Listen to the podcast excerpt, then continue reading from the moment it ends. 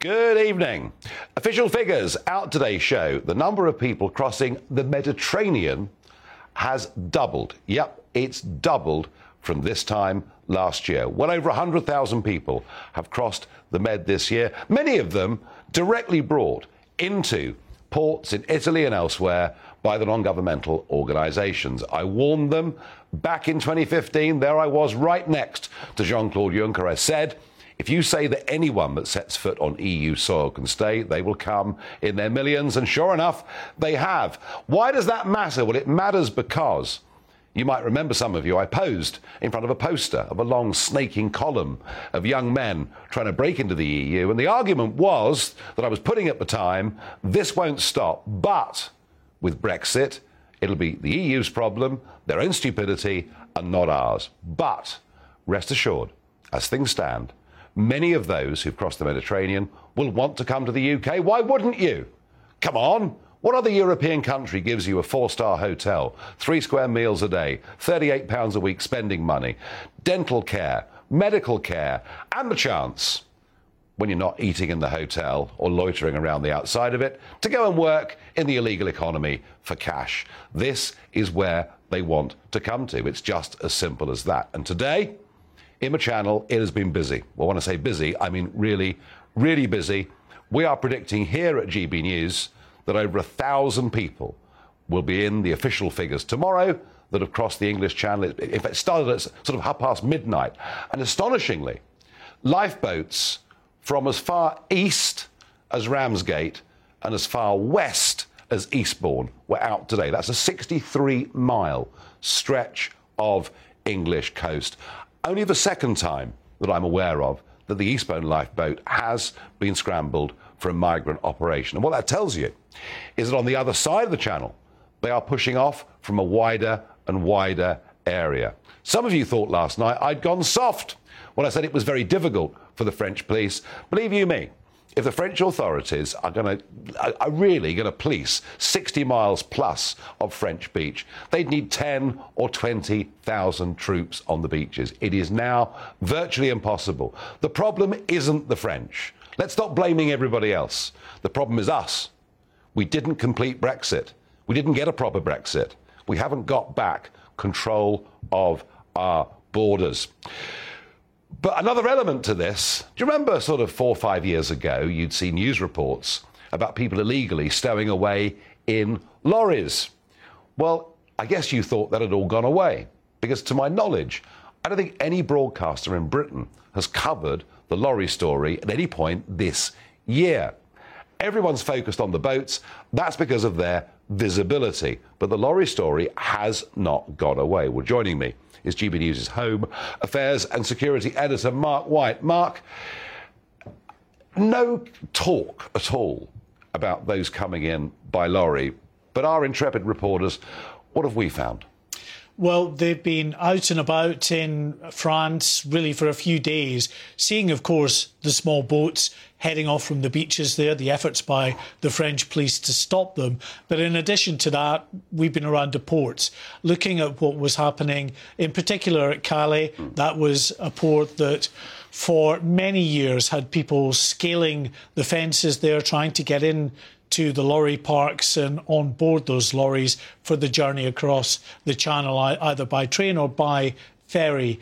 And while it has reduced, it's still there, ticking over about seven and a half, eight thousand a year who are being detected in UK ports having made that journey. What we don't know, Nigel, is how many have actually made that journey successfully on these lorries because actually not all the lorries that come across are checked. Even though Border Force is very good at that now, they have these CO2 probes that they put into. Yeah.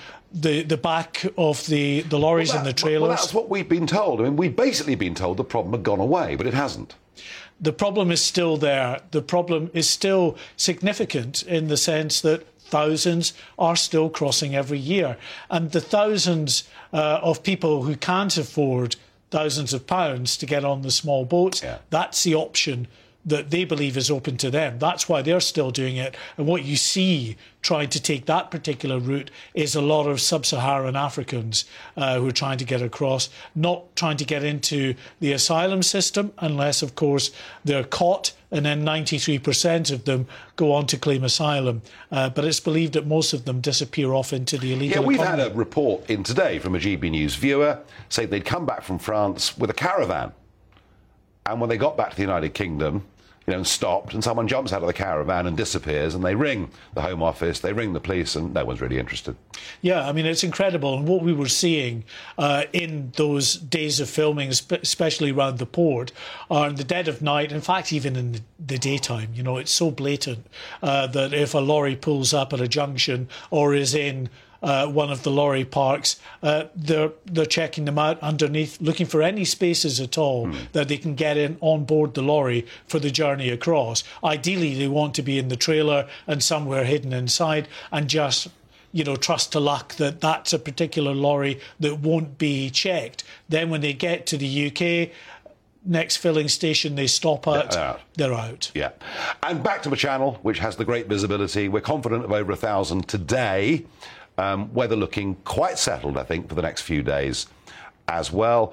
And increasing evidence that the Albanians aren't just coming in numbers, but the Albanian gangs are starting to take this trade over.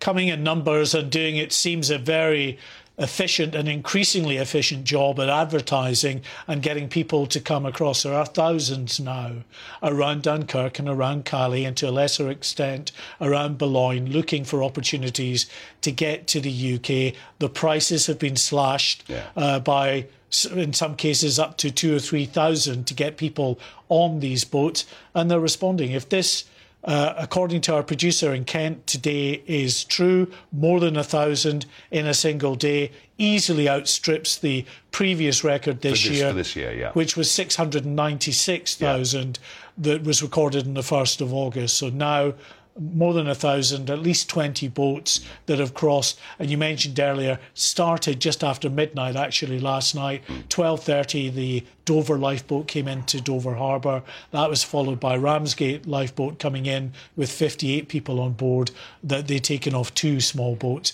And it's continuing out in the channel as we speak. It's continuing. Mark White, thank you very much indeed. So the question really is what's to be done?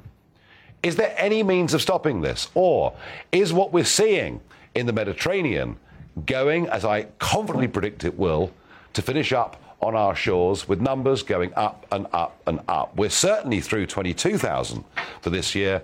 Uh, goodness knows where it could be by the end of the year unless something, anything, gets done. Well, joining me is border and security analyst and expert. You spent a lifetime, Henry Bolton, looking at issues such as this.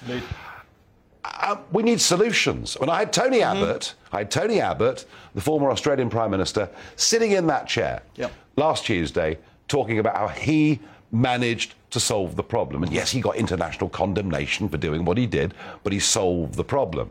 How bad a mess are we in? We're in a real mess, Nigel.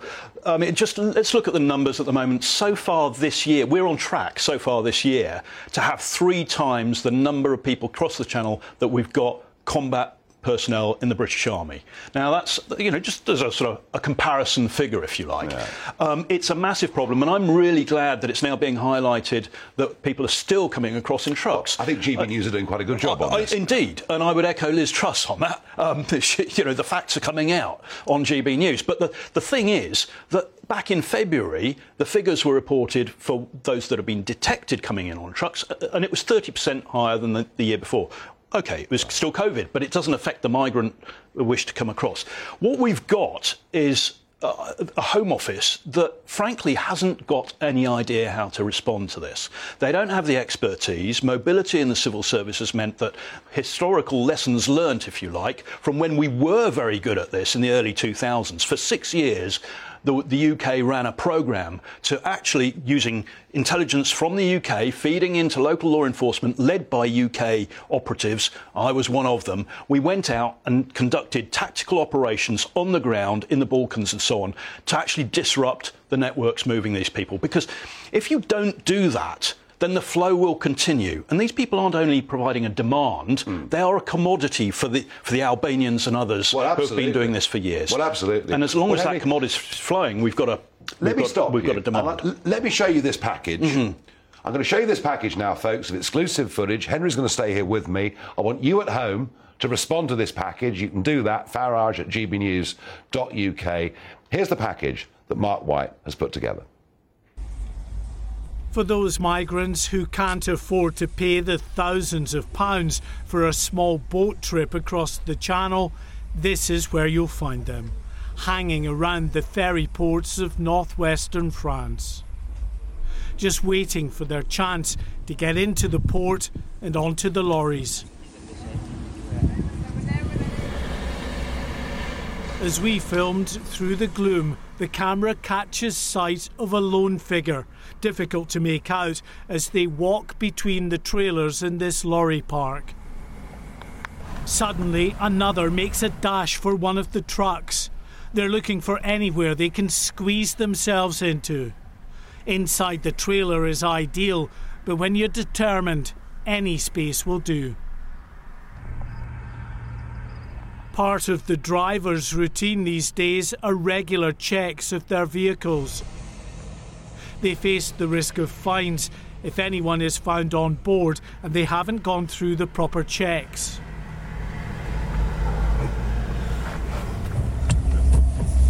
This group of migrants have been searching for anything they can find to help them scale the perimeter fence. Having found this wooden pallet, they're heading for a secluded enough spot to jump over. The French police are everywhere, and these young men know it, sneaking between the trailers, hoping to avoid detection within feet of the police patrols.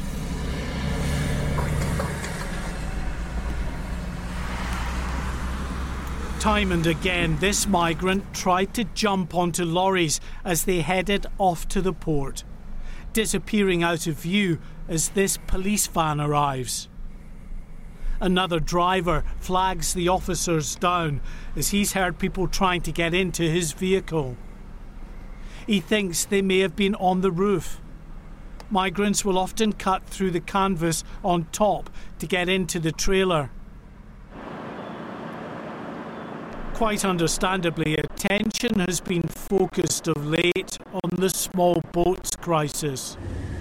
It is a highly visible means of entering the UK, unlike the clandestine method of hiding in the back of a lorry. And the numbers crossing by small boat just continue to climb. On Monday, this year's record for those crossing in a single day, almost 700, was smashed, as many more than that took advantage of perfect weather conditions in the Channel. But the issue of migrants trying to smuggle themselves on board vehicles has never gone away. Around 8,000 were detected in the past year in enhanced checks by Border Force at both French and UK ports. These checks require huge resources.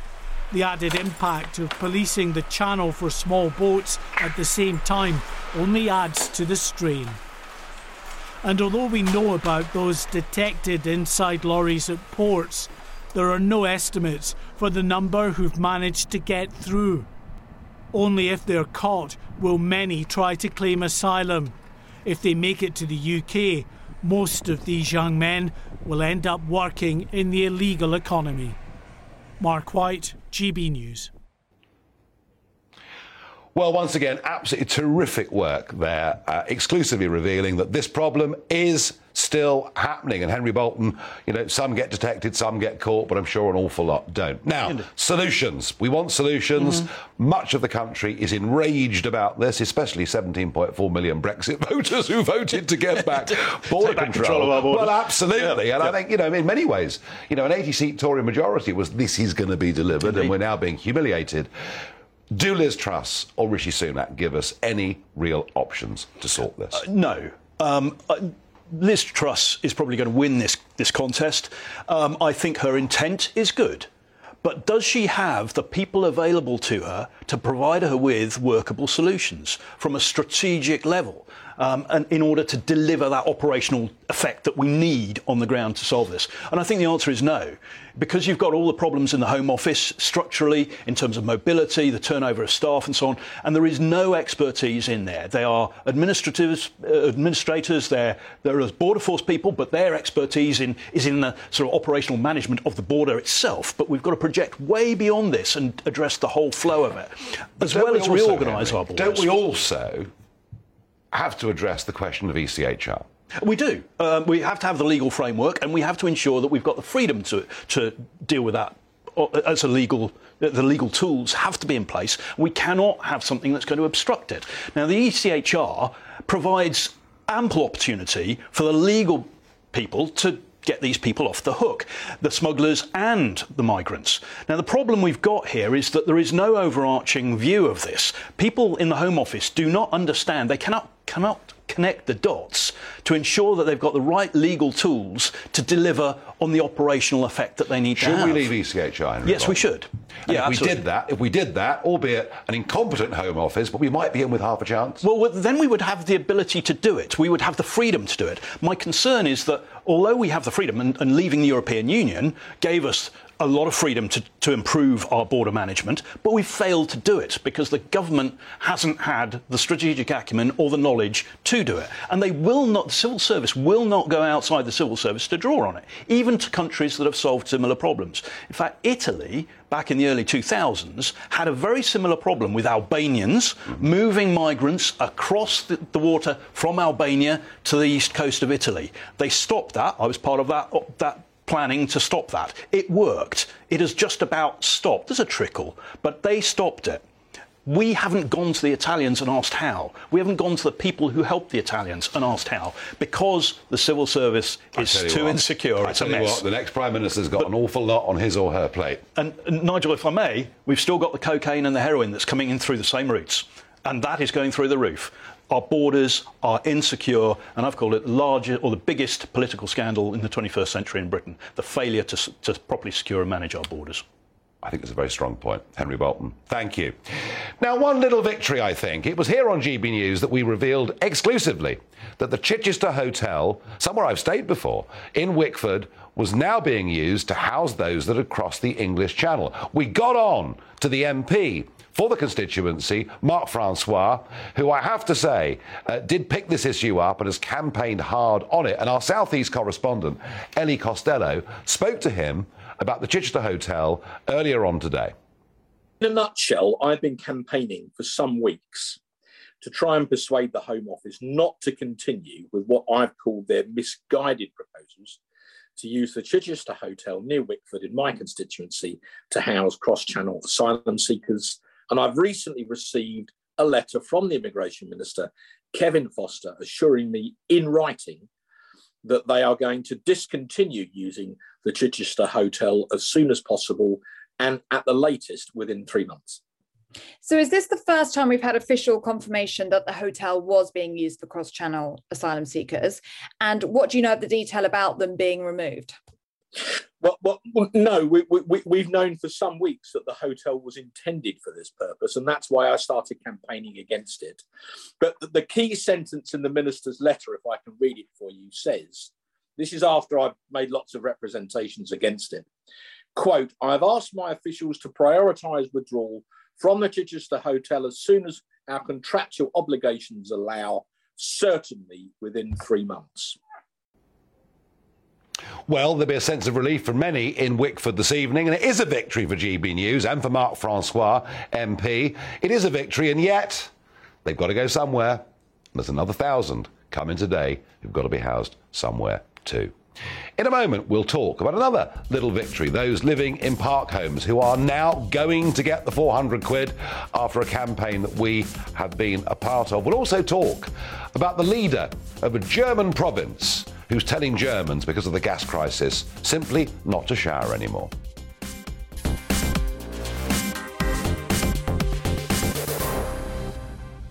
Well, some of your reaction to that incredible footage that we showed you just a few minutes ago. One viewer says, My daughter came back from France last week with her family and dog. They found a stowaway under their caravan after they'd been through customs. They informed the authorities and they did not seem bothered like it was a normal occurrence.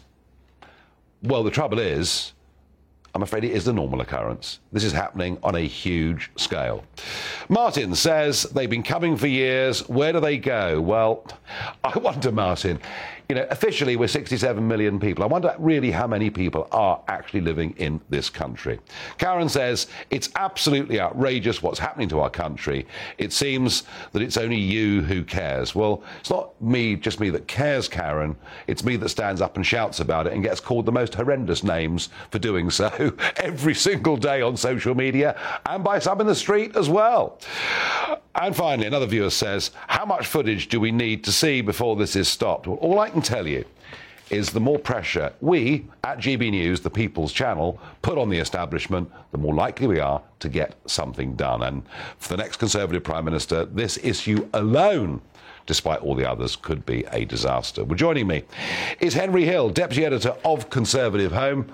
Henry, this migrant story, this illegal migrant story, whether it's Liz Truss or Rishi Sunak, they've got a problem, haven't they? They do. The visible loss of control in the channel is undermining one of the Conservative Party's big accomplishments over the past few years, which was people did feel after the withdrawal from the European Union that the government was in control. And now every boat that comes across visibly undermines that sense of control, and it will be potentially politically very dangerous for the government. The challenge facing the Prime Minister is that there aren't actually easy answers to this. It's very easy to talk tough. We've had Home Secretary after Home oh, Secretary talking tough. Endlessly. But the actual structural challenges to effective policy, you know, are you going to withdraw from the European Convention of Human Rights? Yeah. If you're not going to withdraw from the Human Convention, and, let, and let's be clear, this proposal to simply change the Human Rights Act into a bill with a new name, legally speaking, is pretty meaningless, then all of these legal challenges are going to remain, and you're not going to be able to do anything about that. So the government, I think, has fallen into a problem where they talk really tough, they Yeah. get public expectations Overpromise up, and underdeliver. overpromise Yeah. and underdeliver Yeah. time again, and it corrodes. It's not just that they fail on the policy, but they corrode broader public trust in government at the same time. No, I agree with that. Just quickly, I mean, of your Con Home active subscribers, you know, if you put to them the question, should we leave ECHR, what would you estimate the response would be? Um, I imagine you might get a majority in favour. Most of the, I wouldn't, I wouldn't know for certain. It would be, it would potentially be quite a narrow majority because our panel is quite split. I think the question is, what do you do when you leave?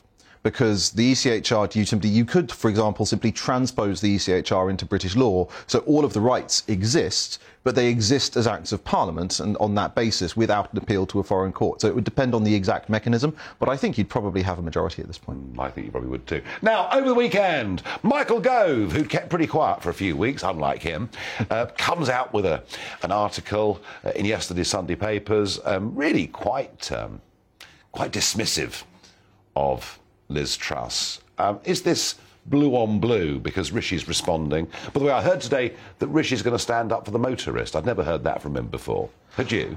No, one of the amusing things about Rishi's campaign is that since he's fallen behind, he's suddenly discovered, you know, he's not, he's not, he's not going to die wondering, and so he's coming out with all of these policies, which I suspect, if Rishi had been the front runner, we would not have heard from him in a million years. So, Blue on blue, Henry. Blue on blue.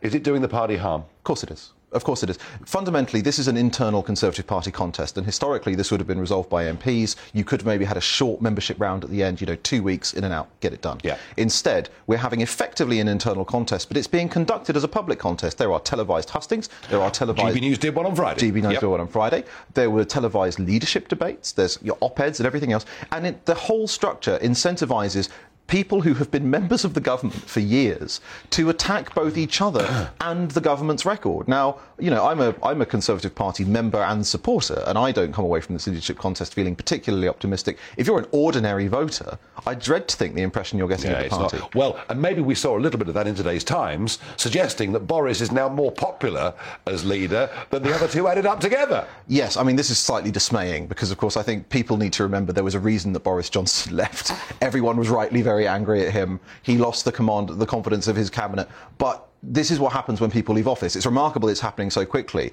But you, you think we get Gordon Brown on our screens now as a respected elder statesman. Sir John Major is now back as a, as a national as a national favourite. Neither of those not men. Here, he's not. No, no, not here. but neither of those men in, in their time in office were, were, were Yeah. viewed that way. And I suspect this will the same thing will happen with Boris Johnson. Over time, people will be like, oh, well, if only we'd had Boris. But the important thing is to remember is he's had an overall majority, a big overall majority Yeah. for more than two years, and he's failed to deliver what he promised to deliver. That's on him. No, I think that's right. And just, you know, final thought we've got two more weeks of this.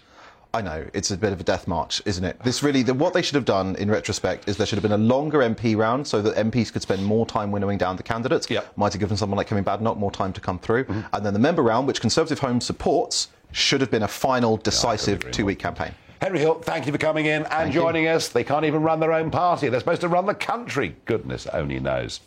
Now, another little campaign, because we like campaigns here at GB News, being the People's Channel. We talked last month about the £400 that's going to go back to people to help with their energy bills. That was the big Sunak proposal.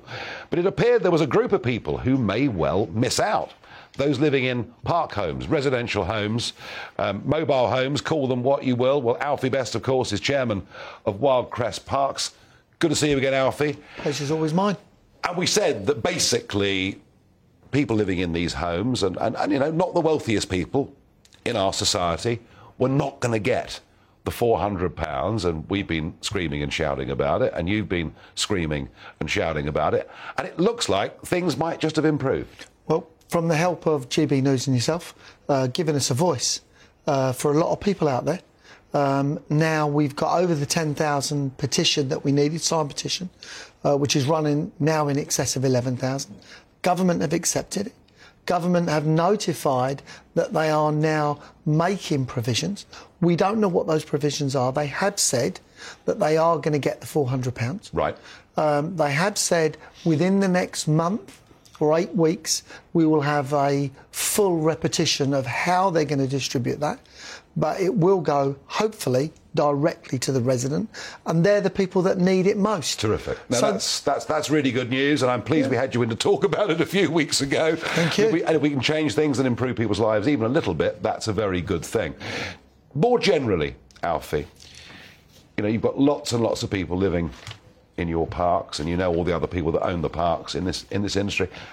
How scared are people about the cost of living crisis? I think it's a tragic moment at this moment in time that anybody, but especially park home residents, that were being left out, mm. and the cost of living has spiralled out of control at no other time greater than it has now. Mm. When you think of it's not only the cost of living that's being hit, it's the cost of fuel. So public transport that is going up, Yeah. cost of fuel's going up, cost of food's going up, everything's gone up. And that's never really happened. Yeah, let alone filling up the car and all of these things. No, it's very, very difficult. Well, Alfie, thank you for coming back in and to report a success, The which, pleasure's mine, and I really think it lays at your door for helping us. Thank you. well, delighted. Alfie, thank you very Pleasure. much indeed. There we are. You see, we can change things. We just have to stand up, make the arguments, get people behind us, and just sometimes politicians do actually listen, which is great. Now, we're told that we're going to be incentivized in this country not to use energy. Now, you almost couldn't make this up, could you? There's going to be a plan announced in the next month or two to tell us if we don't use fuel during peak times, we'll get some money off our bills. We're following in a similar vein in Germany, and we always think of Germany as this wonderful modern country that this, with this incredible post 1945 success. Well, run your eyes along this. The Prime Minister of the German state of Baden Württemberg. Now, Baden Württemberg is the wealthiest of all the states, of all the Länder in Germany. Now, he is a leading member of the Green Movement in Germany, and he's saying to people that in his house, we usually only heat one room. It's healthier if you do that. And then he goes on to say, the washcloth is also a useful invention. He suggested that he doesn't shower very often and he wants others to do the same. I mean, you almost couldn't make this up. We're telling people to lower their quality of life, to lower their standards of living, to lower their standards of personal hygiene because Mrs. Merkel and others in this country who are going headlong for net zero now actually admit that the lights may go out this winter. It isn't just the UK that's been led by idiots. Germany, too. Many other countries have been led by idiots. And all of it because we bow down before the image of the great Greta Thunberg. Well, if you think declining living standards make sense, so be it. Some more reactions from you to that little video film we showed you earlier. Daryl says, Nothing surprises me anymore. Our government long ago lost interest in protecting our borders, and it will only get worse. Susan says, I don't think I'm surprised anymore. This government is useless. It doesn't seem to be able to get anything right. Ian says, What would they stop?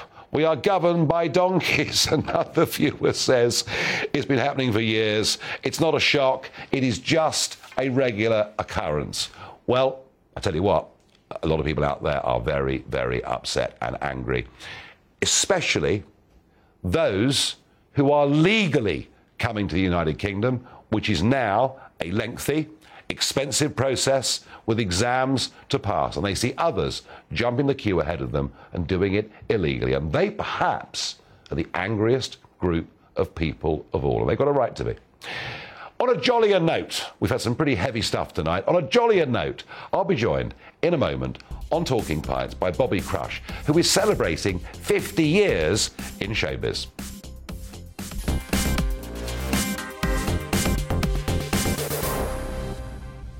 It's my favourite time of the day. Yes, it's time for Talking Pints, and about time too.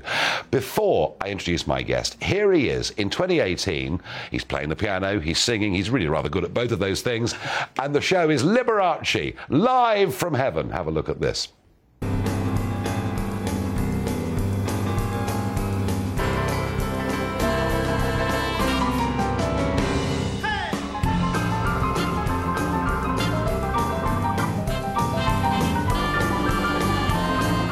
There he is. Bobby Crush, welcome to Talking Pints. Well, happy days. nice to meet you, Nigel. Good to meet you. The, yeah, um, what about all that? The dodgy wig, yeah, well, the, um, uh, the, the uh, American accent, uh, and as you say, it was uh, uh, my appearing in Las Vegas for the first time ever. Yep. And uh, I was thrilled to bits. and the show went well. It went great. Um, there were a number of us that were involved. Um, that they got some personalities from the 60s, 70s, and 80s who had never played in America before, and taken us all over to, to Vegas. And it included my lovely friend Sue Pollard Yep. and Anita Harris and Cannon and Ball and Bernie Clifton and a whole stack of people. And it was an amazing experience, just amazing, because you get to a point in your life when you think, you know, I've had this great career, I've been going 50 years, but I'm never going to play Las Vegas. And then suddenly you get a call out of the blue. So what's not to Well, love? you make your own luck in life. And I guess you do. No, I think Yeah, to a large extent you do. Bobby, it all starts off East End boy, you know, growing up in Leyton. Why music? Why singing? Why dancing? Why? How? Why? What? I don't know. I can't explain it. I don't come from um, uh, a, a musical family or a showbiz family. I'm a first generation performer. I think it came as a bit of a shock to my mum and dad. Uh, but my grandparents in Canning Town in the East End Yep. um, had an upright piano in their um, front room, which nobody ever showed any interest in. It was like a family heirloom. And I'm told, of course, I don't remember this, but I'm told that as a four year old, um, I used to pick up the piano lid and instead of bashing at the keys to make as much noise out of it as I could, which most kids would mm, do, mm. I used to single fingeredly pick out little tunes. And then my mum and dad, thinking that perhaps I had some degree of musical talent, persuaded my grandparents to transfer the piano from their house to ours. And the moment it became part of our household, I was on it every day. And I just got better and better. I, uh, And of course, before telly, before telly arrived, people did have pianos Yes. in their houses. People did sing, dance, uh, recite poems. I mean, we've lost a lot of that, haven't we? Really? Indeed, we have. Uh, it, it was their way of um, entertainment. Yeah. That and the radio. The Yeah. wireless. The wireless. Um, and then, of course, TV came along and changed everything. But thank God it did because it was through TV that I got my big break. And here Well, we I'm, are. I'm really interested in that because for younger people watching this and listening to this, because we're on DAB Radio too, Hughie Green, Opportunity Knocks. Yeah. I mean, you know, we see the big talent shows of today, you know, the Strickleys and, and, and all the rest of it. But actually, Hughie Green and Opportunity Knocks was massive, wasn't it? It was massive, and of course, it was the forerunner to things like X Factor. Yeah. And Hughie Green was the Simon Cowell of his day. Yeah. And of course, the other thing you have to remember is that at that point, we only had three stations. We had BBC One, BBC Two, and ITV. So the viewing audience wasn't um, diluted. We were getting, uh, for Opportunity Knock, 16, 17 million people per show. And for a young performer, you know, making his debut, that is an incredible springboard. And from it, um, I got a lot of recognition. You won I- the thing, and yeah. well, I won the thing six weeks running Yeah. and got my first recording contract with Yeah. Philips Records, uh, which was the same label as my all time favourite singer, Dusty Springfield. So I was very chuffed about that. But, you know, within a few weeks, I'd got an album in the charts, a single in the charts, and I was in the London Palladium for a season. So Incredible. it had the most incredible impact. And um, there are certain dates that you always remember. And the date for me that sticks out more than any other is the 18th of September 1972, which is when I made my debut on Opportunity Knocks. Yep. So on the 18th of September 2022, I will have been officially in this business 50 years. We're going to come back to that. We're, Yeah. going to come, we're going to come back to that. And what was Hughie Green like? Well, it's funny because a lot of people ask me, Because he was a, hurricane pilot during the war. Yeah. Known as a bit of a drinker, I think. Yep. And um, a, a, big temper. I mean, Yeah. I, I never did an Opportunity Knocks without seeing at least one flare up on the set, uh, which always stemmed from Hughie. And it was like he always wanted to make his point that he was there, it was his show. And it, it, it, it was a bit of bullying actually because he, he would always go for like a, a cameraman or a runner Yeah, or somebody who probably couldn't, you know, uh, talk back to him Yeah. or whatever. But I, I have to speak as I find because Yeah. a lot of people ask me about him. I got on with him really, really well. And I think he appreciated the fact that um, whenever I was interviewed um, uh, on TV or radio or whatever, I always acknowledged him for giving me my start. Uh, he got very twitchy about people who used opportunity knocks to get into the business and then never refer to it again. So he actually appreciated the fact that I, But you were a kid. I was, I was 18. And suddenly you're, you're on at the Palladium. Um, yes, uh, uh, out of almost nowhere. out of nowhere, out of nowhere. And um, I, I went in to support Jack Jones. Um, not the new Jack Jones, the, the, the, the, the pop star, but the old Jack Jones, the crooner. And uh, I, I think he was a little wary of me because, as you say, I came right out of the blue, and suddenly his support act was somebody who's only been on the scene Yeah. a matter of weeks. And because I was having such a, um, a big following at that point, at the start, um, I, not blowing my own trumpet, but I do think that I brought uh, a, a lot of people into the theatre, and there were maybe as many to see me as they were to see Because him. 17 million people had watched yeah, you winning and, opportunity. and I think he, and I think he got a bit antsy about it. But And, you There know, you go. Over these decades, I mean, you know, you've obviously played music, sung.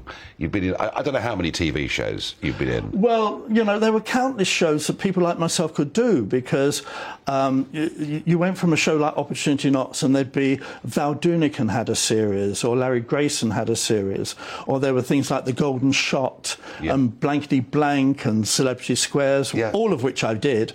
Um, but of course, over the years, they dwindle, and you know there aren't the opportunities now for people like myself, unless you do uh, a reality show or Yeah. um, lucky enough You to get been, into a Have you ever been tempted by reality TV? Um, I have said to my agent before now that I would uh, I would do the jungle at the drop of a hat. Would you? I Yeah. would, but I wouldn't do strictly. No. Because I'm a horrible dancer. it says it says on my CV, um, moves as directed, but I think you have to take that with a very large pinch of salt. And you know, you've written stuff as well. You've been involved in comedy and panto. You love panto. Panto, I do. I'm, I'm just about to do my 37th my 37th panto at a new theatre that's just opened in Esher in Surrey, and I'm going to be playing Widow Twankey in Aladdin. uh, and of course, when I did panto as an 18 year old and I started out, I'd be doing all the juvenile leads, you know, like Aladdin or, you know, Jack going up the beanstalk or Prince Charming. But as you get older, um, it's not seemly to play you those still parts. love all this, don't you? Oh yeah, of I course can I, see do. it. I can Yeah, see it. You yeah. It's my, it's my reason to be. But you can't keep playing juvenile leads uh, parts unless you're Jess Conrad and you can go on and do it until you're 106. Well, you know. I- well, we did have Jess Conrad. we had him in here, I and, I- and he thinks he's going to go on forever. I and- know, and he probably will because he's unstoppable. Uh, but um, in 2000, I played my first Dame, and uh, that's the part that I've been playing ever since. And it's great fun, but it's hard work. I mean, we do two shows a day. Uh, Yeah, you've got the matinee and the- some yeah. some days in Esher we're going to do three shows a day. Wow. And I have ten costume changes per show, so it's it's hard work. Know. So at the end of the evening, when the dancers knock on your door and say, "Do you want to come clubbing?" I say, "Oh no, no, no, no, no, no! I just want to go back to the hotel for a." Well, you've done very, very well for yourself. Thank you. You know, well, you've done incredibly well. What a great career. You, I, I love your enthusiasm. Thank you. For what you do. So the big 50, the big 50 years is coming up. How is Bobby Crush going to celebrate that? Well, um, I'm going into London's top cabaret venue, Crazy Coqs in Piccadilly, and I'm going to do a celebratory show. And I'm taking my band in. Hark at me, my band. uh, but yeah, I, I take four musicians in. I have a, a, a bass player, a second keyboard, um, a lead guitarist, and a drummer. And it's only a small venue, you know, so the noise is going to be amazing. But um, we've already sold out the um, seven o'clock show, and uh, we've had to put in a matinee. So I'm also on the on the day going to do a, a three o'clock matinee, and I think there's about twenty seats left for that, and and then Fantastic. so, and it'll be uh, a look back on my career. I'm going to play some of the stuff that I. Um, you know, recorded early on in my career. I'll do some uh, new stuff. I've just put together a huge um, Leslie Bricusse medley, which will have things like "What kind of fool am I?" and "Who can I turn to?" and "Pure Imagination." And I've been working on that this last month, um, and I'm really looking forward to it. Rumours of a book. Oh, I'm writing at the moment. Yeah, I'd already started it, and then lockdown happened, and of course all the work stopped. And uh, I thought, well, this is the perfect time to go back and take another look at what I'd previously written, tweak it a bit, add to it. And I'm hoping that at some point next week, I'll be in a uh, next week, uh, next year rather, I'll be in a situation whereby I can offer um, a finished manuscript to um, a publisher. Well, good luck with that. Thank you. And the kind of entertainment that you've been involved with Yep. for these 50 years, do you think in 50 years' time there will still be the want for, you know, panto, for. Or is it changing? Uh, it- Are our tastes changing in terms Well, of it's what? changed. Uh, the, the business has changed beyond recognisability um, uh, uh, to, to the one that I came into in 1972. At that point, uh, summer seasons were the norm. You know, and somebody like me would pack a bag and disappear off to Blackpool or Torquay or Bournemouth for 16 weeks. That's all stopped. Although the seaside has had a bit of a comeback, hasn't it? Well, of course, staycations, you Yeah, know, but yeah. but uh, but, uh, theatres have got out of the habit of staging summer seasons. I think that they're missing out. I, I think this is now the time to revive the whole Yeah. um, idea of having summer seasons. Um, but the, uh, uh, the the panto situation bothers me slightly because um, you've got to be so careful now about content and. Um, Any joke is dangerous. well, yeah. I mean, we've had to look very carefully at the script that we're going to be working from, so Yeah. that you know we don't upset anybody. Um, but I, I fear that at some point my role, the dame role, Mm. will become extinct because people will say, "Oh, we shouldn't have a man dressing up as a yeah. woman." Christopher Biggins was saying this the other day as Oh, well. was he indeed? Yeah, yeah, Yeah. yeah, yeah, yeah. But but uh, the the thing is, is that when I play Dame, you're never left in any doubt whatsoever that it's a fella in a frock. okay, um, and and I'm not taking the Mickey out of women. I love women, of course. Uh, mo- most of my um, closest friends are, are ladies, and uh, I wouldn't want to do anything to um, offend them. Uh, but it's a, it's a tradition that I think it would be very sad to lose if if it just goes no, I agree too with far. That. No, I agree yeah. with that. Bobby Crush, congratulations on 50 years in showbiz. Thank you very much. Great Thank you. you. Here's to another 50. Happy days. Thank you very Thanks, much. Nigel. Indeed.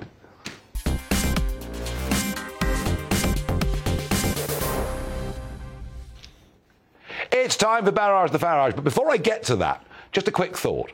I've been hesitant to talk about this, but I'm going to say it now. We have enough data to show and to prove that the official statistics every week show an extra thousand people a week are dying in this country, not of COVID. Why are deaths up in this country? Well, Mark Steyn, who follows me on this channel, has talked about this a lot.